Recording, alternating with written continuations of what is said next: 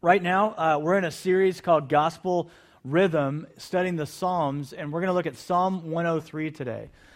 Let's read it together. It's rather lengthy. I'm going to be reading it to you. And if you've got a Bible, turn there.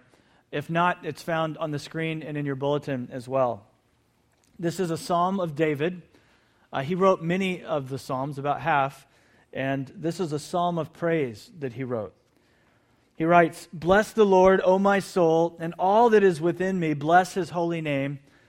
Bless the Lord, O my soul, and forget not all his benefits, who forgives all your iniquity, who heals all your diseases, who redeems your life from the pit, who crowns you with steadfast love and mercy, who satisfies you with good, so that your youth is renewed like the eagles. The Lord works righteousness and justice for all who are oppressed. He made known his ways to Moses, his acts to the people of Israel. The Lord is merciful and gracious, slow to anger, and abounding in steadfast love. He will not always chide, nor will he keep his anger forever. He does not deal with us according to our sins, nor repay us according to our iniquities. For as high as the heavens are above the earth, so great is his steadfast love towards those who fear him. As a father shows compassion for his children, so the Lord shows compassion to those who fear him. For he knows our frame. He remembers that we are dust. As for man, his days are like grass. He flourishes like a flower of the field. For the wind passes over it, and it is gone. In its place knows it no more. But the steadfast love of the Lord is from everlasting to everlasting upon those who fear him, and his righteousness to children's children, to those who keep his covenant and remember to do his commandments." This is the word of the Lord. When you're reading any passage in the Bible, one of the key things in studying it is to think and hear phrases that have been repeated. And there's two or three phrases in there that were repeated often. You heard the steadfast love of the Lord repeated over and over and over. Now, that phrase, steadfast love of the Lord, literally means the covenantal love of God, that God set his covenant of grace upon a people, the people of Israel, and he made them go from being a lost people to being a people that were adopted into his grace, his mercy, and his love. So there is this covenant of grace that God had established with his people, and he's reminding them of his steadfast love towards his children. Beautiful, beautiful thing. Many of the Psalms are Psalms of deep autobiographical information. This one is not so much. There isn't a lot of autobiographical detail about David, but it's more a general psalm of praise and one to call us towards worship and praise. And this morning, what I want us to see is this. We're going to talk about blessing first, and then next from the passage, this main concept of blessing through remembering. This is what David is talking about in the first half of the psalm. Blessing through the means of remembering the incredible benefits that our Lord has and is doing for us. First, this idea of blessing. The term blessing is an interesting term, and it's got a lot of different meanings if you think about it. It means a prayer for us, right? So will you say the blessing? It can mean to set something apart as holy. This water is blessed. This is holy water. This land is holy land, right? It's the blessed. It's been set apart in some distinct way. To do some good thing to some person, right, is to be a blessing to them. I want to bless you with this gift. When we worship, we're coming here to bless the name of the Lord, as David is saying here. It's to confer some sort of attribute or prosperity or giftedness towards someone, like that person is blessed with athleticism. So a lot of different ways that this word blessed is used. If you grew up in the South at all, you know that there's a very unique way that the word blessed is used, and it's like this. It says, like, bless your heart. Bless his heart. Bless your heart. And basically, if you're not from the South, let me tell you what that means. Bless your heart, that means you're an idiot. This week I read an article in the New York Times by an author named Kate Bowler. She just wrote this article called "Death, the Prosperity Gospel, and Me." She's a religious professor at the university, at Duke University, and it was an amazing article. I commend it to you. And she said this: "When Americans boast on Twitter about how well they're doing on Thanksgiving, #blessed is the standard hashtag. It's the main thing. It is the humble brag of stars, she says. #blessed is the only caption suitable for viral images of alpine vacations and family yachting and barely their bikinis. It says, I totally get it. I'm down to earth enough to know that this is crazy, but it also says, God gave this to me. Adorable shrug, don't blame me, I'm blessed. Blessed is a loaded term because it blurs the distinction, she writes, between two different ideas and categories, gift and reward. It can be a term of pure gratitude. Thank you, God. I could not have secured this for myself. But it can also imply that it was deserved somewhat. Like, thank you, me, for being the kind of person who gets it right. I'm blessed. Now, when Christians say that they're blessed, what we ordinarily mean and what we should mean is this, that every single thing you and I enjoy, every good gift, every good thing in our life, God is good all the time, is a gift from God. And the more you grow in the understanding of who God is and His character, His being, and so forth, and then the more you get to know who you are as a human being, what you realize is literally everything you have in life is a gift from God. Every good thing.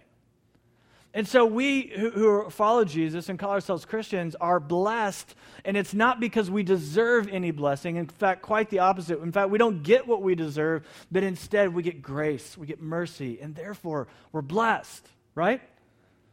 That should be true of us who follow Jesus. We're a blessed people, not because we are the beloved and there's all this goodness inside of us, but in spite of ourselves even, we are blessed because of God's gracious act of His steadfast love towards His children. Again, right? You with me?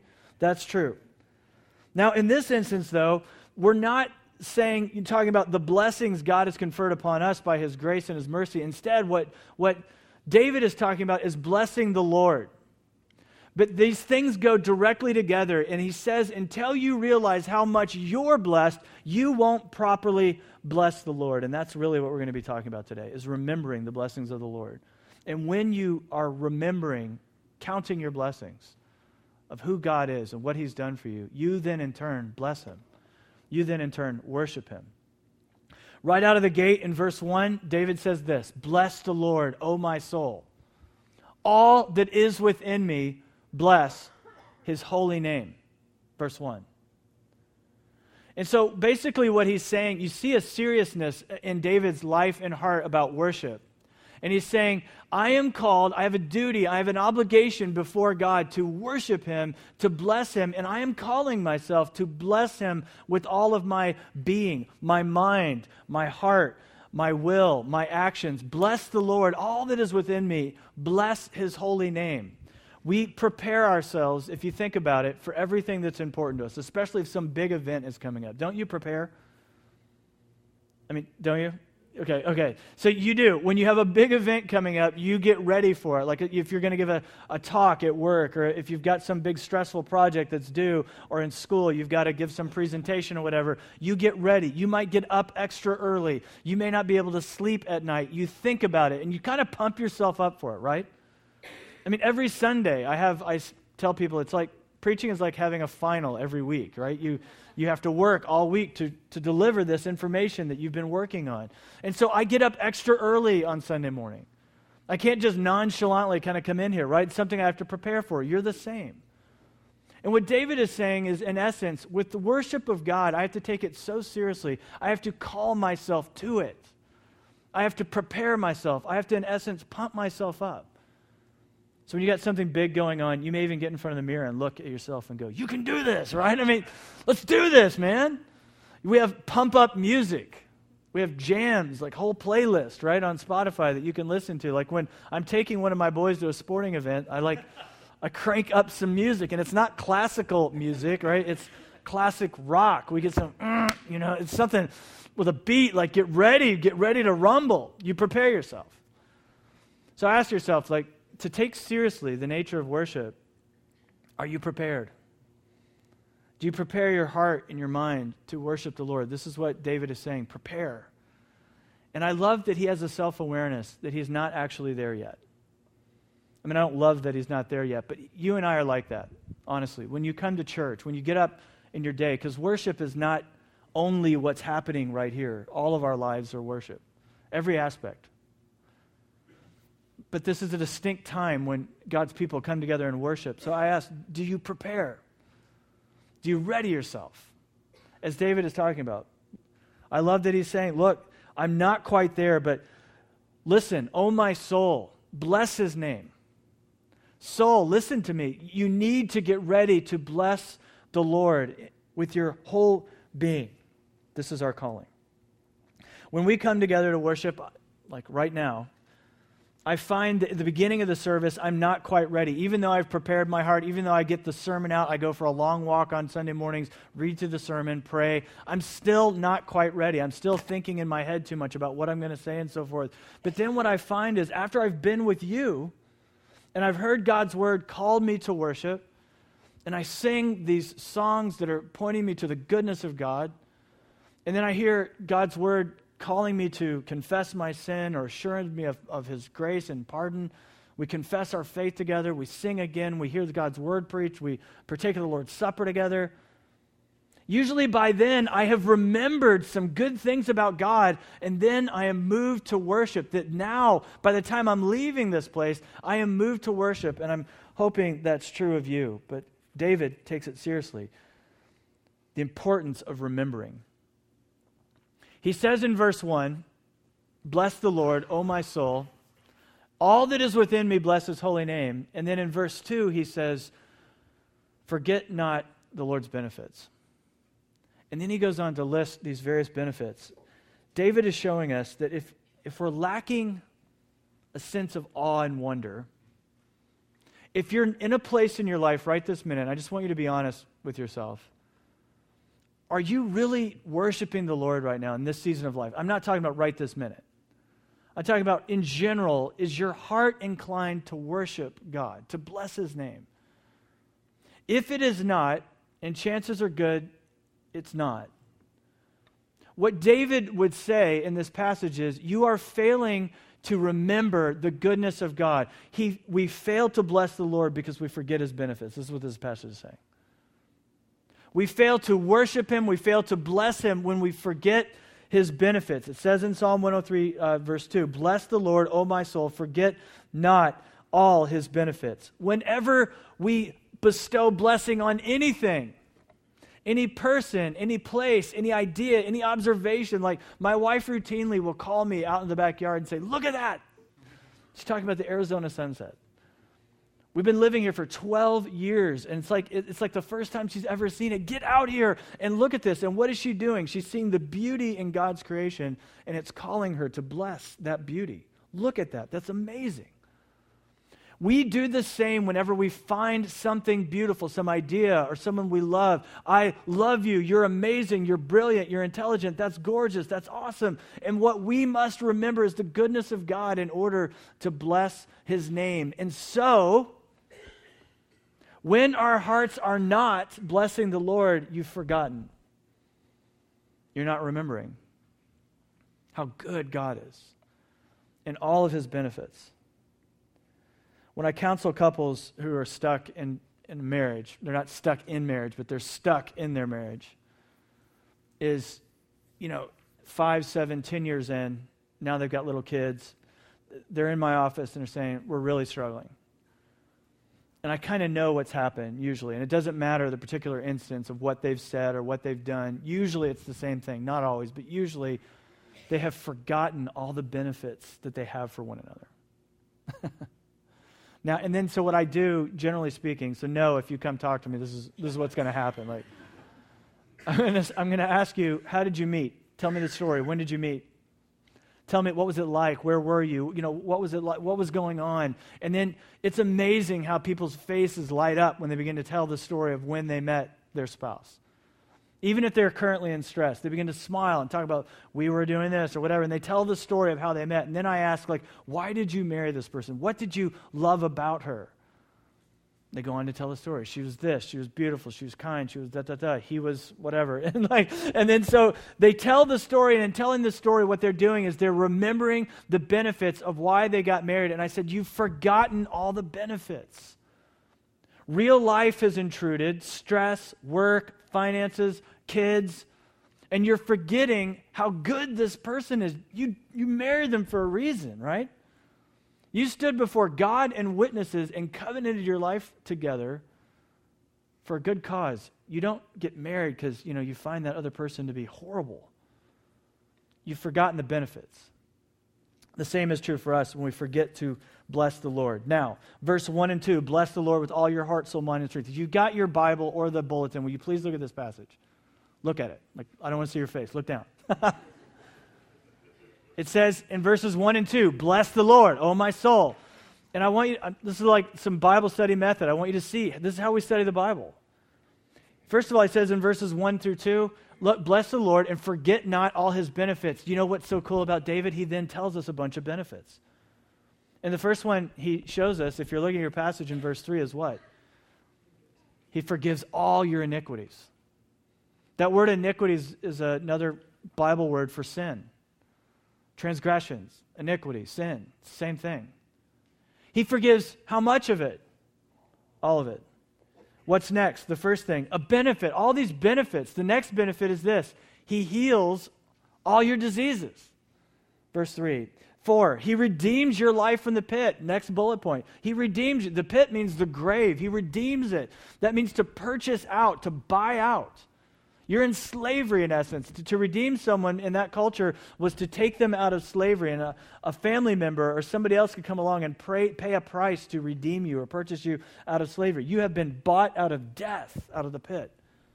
He crowns you with steadfast love and mercy. The King of the universe, in putting his steadfast love on you, gives you a crown of his steadfast love. Unbelievable. Psalm 103, verse 13, same passage there. It says, a father shows compassion to his children, so the Lord shows compassion to those who fear him. I mean, think about how improbable that is. That the God who created the sunset you enjoy and the God who created all that is wants to set a crown of his steadfast love upon you and declare that you're his child, his daughter, his son. Psalm 103, 13, as a father shows compassion to his children, so the Lord shows compassion to those who fear him. Satisfies you. In verse 5, it says this, another benefit. He satisfied you so that your youth is renewed like the eagle's youth or power. One of my favorite movies, Nacho Libre, you get eagle powers in the gospel. Like you get true eagle powers. I mean, this is what it's saying, like this powerful, powerful thing. And finally, verse 6. He works justice for all the oppressed. We fail to bless the Lord when we forget his benefits. And these benefits, as you're reading them, are so extreme, so incredible. He forgives all your iniquity. He heals all your diseases. He redeems your life from the pit. He crowns you with steadfast love and righteousness. He satisfies you so that your youth is fully renewed. You older folks, how good news is that? My mother and father-in-law are in town, and my mother-in-law just said to me, old age is not for sissies, right? I mean, it's hard to get up. Just moving in a chair, just sitting still is painful. And so good news in this, your youth will be renewed in justice for all the oppressed. Now, do you hear how astronomical these promises are? So much so that I think some of you are like, you know what? I don't really find much motivation in them because they seem like hyperbole. They seem ridiculous. They seem way beyond. All your diseases are healed. How come my friend is dying of cancer? All of your sins are forgiven. That seems impossible. How can all my sins be forgiven? And so you see these promises that are so grandiose and so big, and you may say, they really don't have much power or motivation for me because they're just too much. Well, the article I read from Kate Bowler just a minute ago, from the professor from Duke, she actually is an interesting person. She's a religious studies professor who has made it her life's work to study the prosperity gospel within Christianity today, the prosperity gospel. And so she has been spending her life studying these churches that kind of teach what's called the prosperity gospel, which I'll explain in just a minute. But meanwhile, in the midst of it, just in the last few weeks, she's been diagnosed with stage 4 cancer. Now, stage 4 cancer, you probably know, that pretty much means you need to settle your things and get ready because you're probably not going to live. Now, she's relating all this, like I've been studying this theology that basically says, if you believe enough, if you have enough faith, you should be healed of all your diseases, just as Paul or David has said here. And yet she's dying of cancer. And then she has this inner interesting issue of how people are relating to her regarding that. As she announces the different people groups, different friendships, friends at the university, friends in the neighborhood, friends among these prosperity gospel people that she's gotten to know at various churches. Now, she writes this, in the late 19th century, this prosperity gospel actually started among secular humanists that were teaching that basically if you just have good enough thoughts about the universe, good things will happen to you. Books like this, How to Win Friends and Influence People, that was on my parents' bookshelf growing up. I remember it. That's a direct result of this idea that started in the late 19th century called the New Thought. It's interesting how the new thought and this new perspective worked its way into all kinds of different stuff. Maybe you've heard or read the book The Secret. It's a pretty long book, but at the end of it, the secret is this. Just think good stuff, and good stuff will happen to you. If you think bad stuff, bad energy is going to come on you. If you think good stuff, good energy is going to come on you. And the secret is this. Just think positively. Just be a positive person. Sounds simple enough. Bad thoughts equal debt. Bad thoughts equal disease. Bad thoughts equal all these other negative things. Good thoughts equal prosperity, health, success, and so forth. Now, enter, though, in the last 100 years in America, mixed in with Christianity is this idea of this new thought, and they kind of mashed it together, but in the process, what they've created is something that is distinctly not Christian. Basically this, you have a man who died on a cross, who then looked at all his followers and said, you can't be my disciple if you don't pick up your cross and follow me. And if you picked up a cross in that culture, what does that mean is going to happen to you? You're going to die. You're going to suffer. Jesus says, come, follow me, serve the poor. Blessed are the meek. Blessed are the humble in spirit. Blessed are those who mourn. Blessed, the whole Matthew 5 section of the Beatitudes is all about blessed are those who I can identify with the oppressed, the least, the lost, the poor. And then this prosperity comes along, gospel saying this, if you just have enough faith, you should never get sick. You should never have a problem, that you should be fabulously wealthy and successful and so forth. And it's a distortion. It's a distortion of what Jesus taught. I was in a class once in seminary. One of the professor's sons was killed in an automobile accident, or an automobile struck him as he was driving his motorcycle. And somebody rushed into our classroom to announce to us what had just happened. It literally had just happened like an hour before. And this young man, one of my fellow students, stood up and addressed the classroom and said, who among us believes this person can live? His body was literally torn in two. And he was chiding us and calling us, who believes, who has enough faith that this man can be alive right now? We don't have to wait for the resurrection right now. So there's somebody that's taking David's promises seriously, perhaps, but in another way, taking them all wrong. This lady, Kate Bowler, who wrote this article, diagnosed with cancer, is saying this, everyone that keeps coming up to her and asking her about her cancer, she says no matter whether they're a total scientist like her professor friends, a total hippie like some of her church friends and neighbor friends, or some of her prosperity gospel friends, they all have the same idea in mind as they're asking questions, and it's this, how can I control my life in such a way that I don't get what you have? Can you admit that you do this too? Like when somebody's really sick, you know what I do? I'll go like, so what were your symptoms? Like, you know, well, when did this start? You know, and then I want to get online, and, you know, because I'm weird. But it's like, that's what you do. And that's what her research friends, her professor friends were doing. They were basically saying, oh, I can out-science this. I want to figure out what happened to you. I want to figure out what you did, and I want to catch it early. I want to figure out what your genetics are. I'm going to get on top of this. I will out-science my cancer. And then her hippie friends came along, began to ask about her diet and say, you know, like, well, what were you eating and so forth, and then offering all kinds of different salads and drinks and potions and say, like, this will heal you if you eat it. But they, in turn, were saying, I can eat my way out. I can nutritionally keep myself from cancer. Not true, by the way, ultimately. And then finally, her prosperity gospel friends, these people that she had met along the way, were saying, I can positively declare that cancer has no power over me. And even invoke the name of Jesus. But ultimately, they're saying this, I can control this. I can manage this. But then she very humbly writes, "The most I can say about why I have cancer, medically speaking, is that bodies are delicate and prone to error.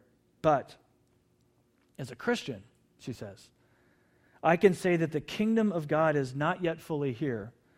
And so in this life, we do get sick and we do die." And that is our reality. But here's the truth. The kingdom of God is not fully here yet. But what David is saying, and this is true, and until you understand this, you won't be able to live in light of these benefits. But the kingdom of God is coming in fullness.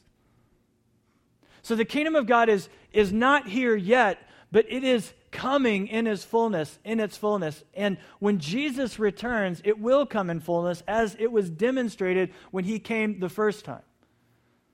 If you've read the Gospels, what you see is a demonstration of the kingdom of God that's at hand.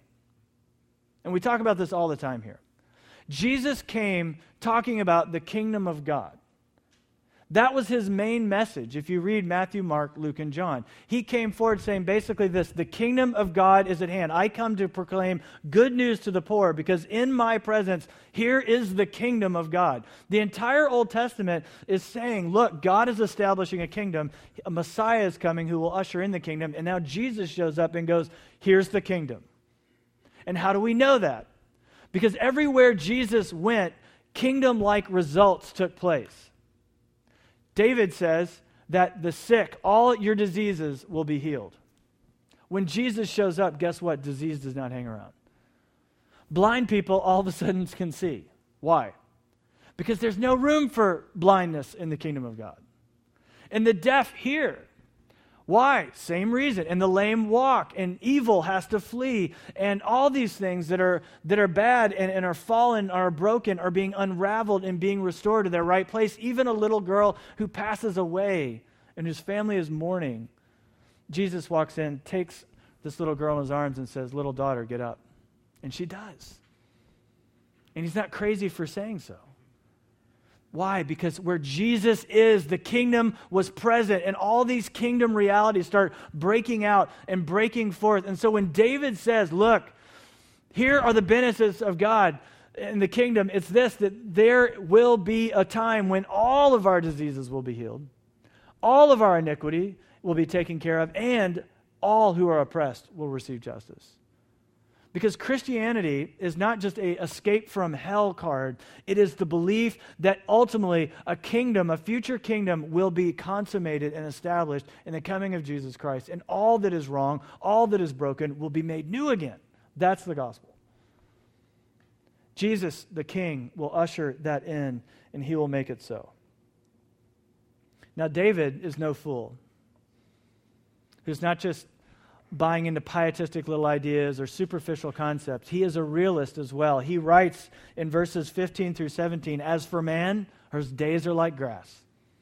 So when he's saying, look, all your diseases are healed and all this justice will happen, he understands that that is in the consummation of the coming kingdom. But here, now, for right now, he understands the reality that we live in the shadowlands. As for man, his days are like grass. He flourishes like a flower of the field, for the wind passes over it and it's gone.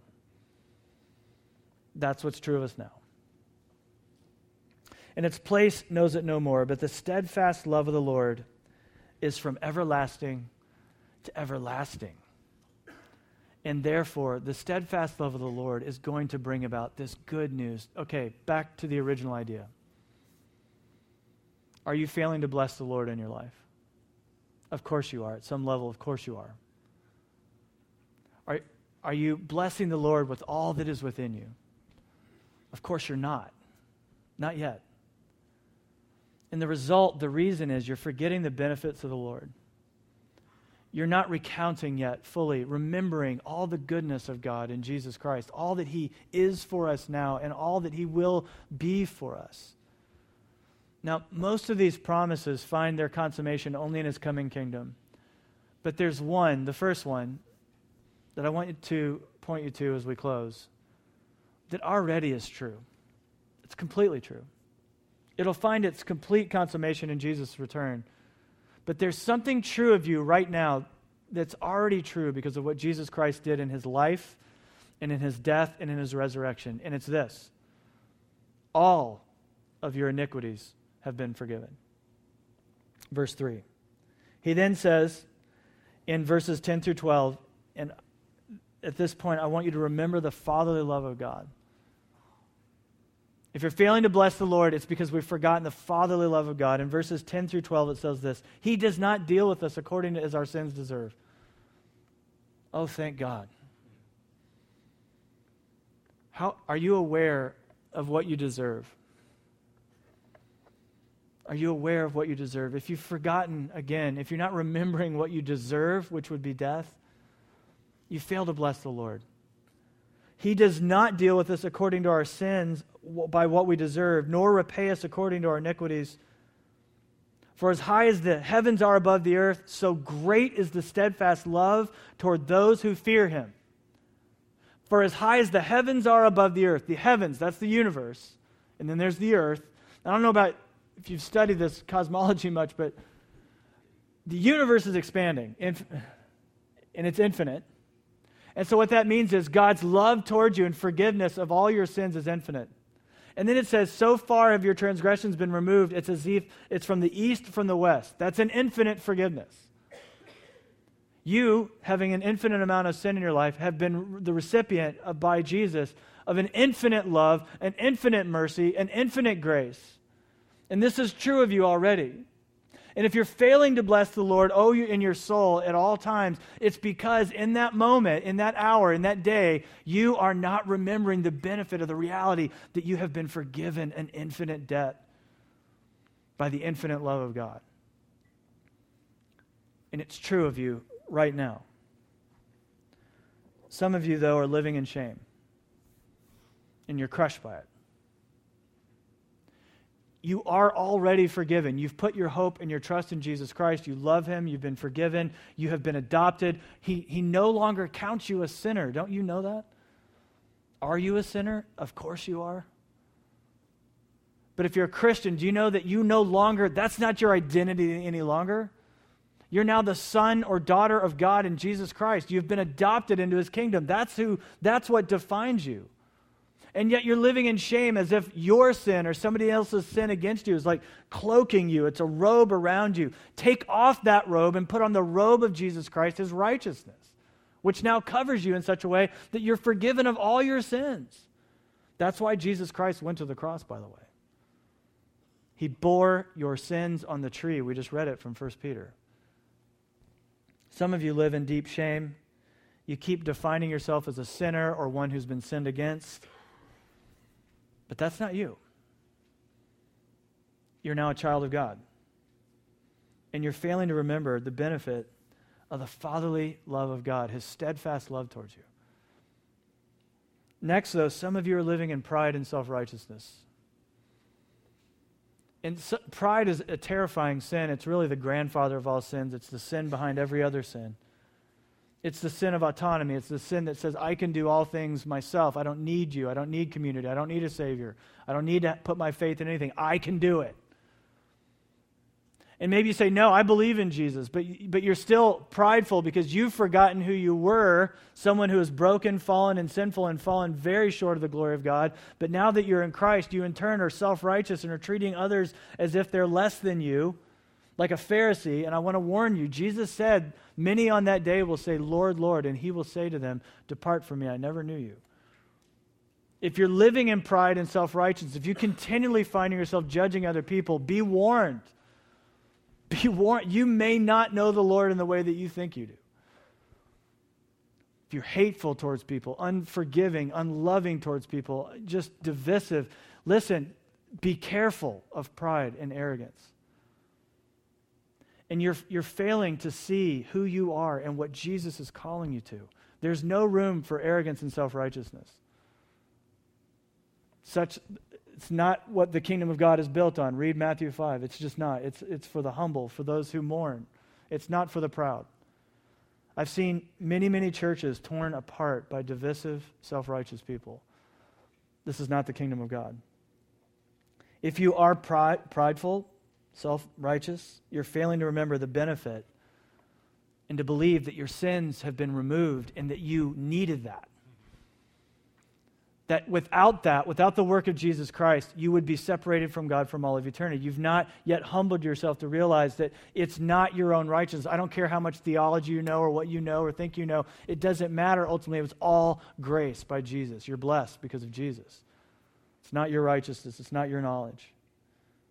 The way, friends, as we close, to be moved to worship is to remember the benefits of God, not the least of which is the fatherly love of God towards us in Jesus Christ. Let's pray.